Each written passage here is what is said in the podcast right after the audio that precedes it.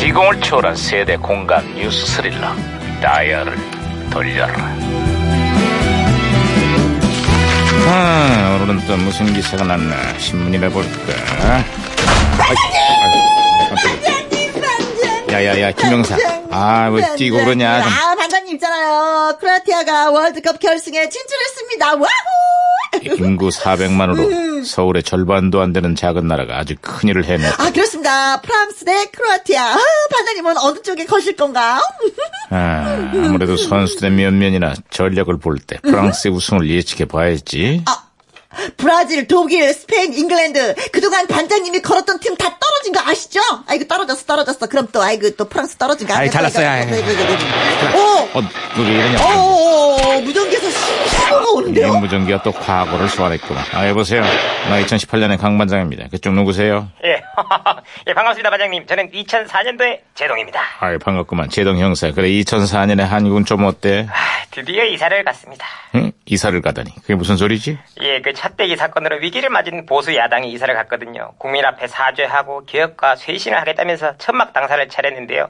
글쎄요, 이게 잘 될지는 모르겠습니다. 아, 바로 그 보수 야당이 14년 만에 또 이사를 갔어. 그래요? 왜요?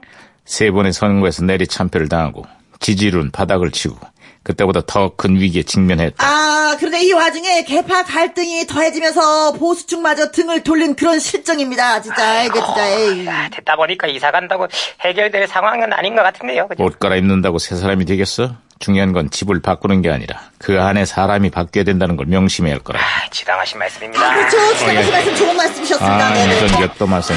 아, 무전기가 혼선된 것 같습니다, 반장님. 네. 여보세요? 저는 시그널의 박혜영 경인데요. 우리 경찰들도 풀지 못한 미스테리한 수수께끼를 하나 드리겠습니다. JYP 박진영의 얼굴이 빨개졌다. 이걸 세 글자로 하면 뭘까요? 빨개졌다. 정답은 붉을 홍을 써서 홍진영. 너? 잘했어. 아, 네네. 무전기 신호 잡았습니다, 반장님. 제가 마무리를 딱. 아이고. 아, 제동 형사. 신호 다시 잡혔어요. 문이 열리네요. 그대가 아니, 들어오죠. 갑자기 또 웬 노래야? 아, 예, 드라마 파리의 연인에서 박신양 씨가 김정은한테 불러주는 노래인데요. 요즘 이 드라마 때문에 아주 난리입니다.